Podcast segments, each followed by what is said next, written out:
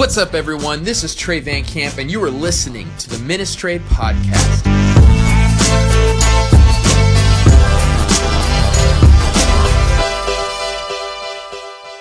And here's the point I don't want us to lose. I was reading this, and I was praying over this, and I ran across Isaiah 62, verse 5.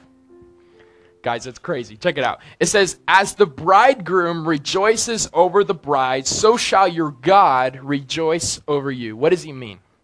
You know what a bridegroom is? I'm not going to lie. I didn't know. I'm like a groom. Like, what are you trying to refer to here? He's referring to the moment when the doors open and you see the bride for the first time.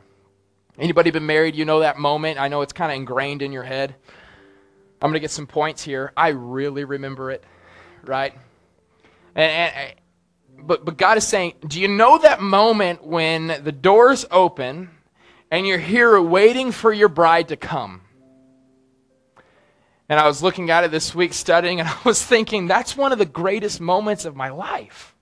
Like, I remember that moment. Some of you guys were there. If not, I'm sorry I didn't invite you. But here at the wedding, I remember when the doors opened and this music was playing, kind of like that, and I saw her for the first time. I just went, like, I was just getting so excited, but I'm a man, so I didn't cry, but man, I wanted to, you know, and I just saw her, and she smiled at me, and I smiled back, and everybody's taking pictures of this interaction, and I'm like, you've got to be kidding me. Like, the moment is here. You better run up this aisle. Let's get this thing done and go to Disney World, right? Like, I was so excited in that moment, and like, there's no better imagery of that moment in my life than that, because I knew that this was the beginning of a relationship I have for forever, and we go through ups and downs, but I love her, and she's beautiful to me. But God is saying, okay, remember that moment. And me, I'm a human, so I can't love very well compared to him. He says, look, in that moment that you feel, that is how I feel over you. How is that possible, God? How can Hosea love Gomer?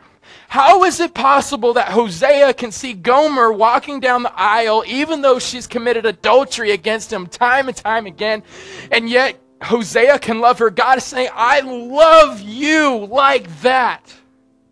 Guys, that's crazy, because I know my sin. I know what I did this week in preparation for this. I was still just sinning, and yet God says, I love you with that kind of love. Here this morning, I just want to let you know, maybe you don't know God very well. Maybe you've never heard of him, or maybe, I'm sorry, but Christians have portrayed God as this horrible God.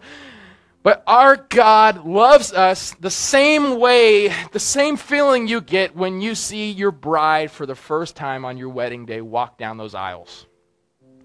It doesn't get much more special than that, and that is the power of God's love for us. It's not about what we do. See, God doesn't love us because we're valuable, but we are valuable because God loves us.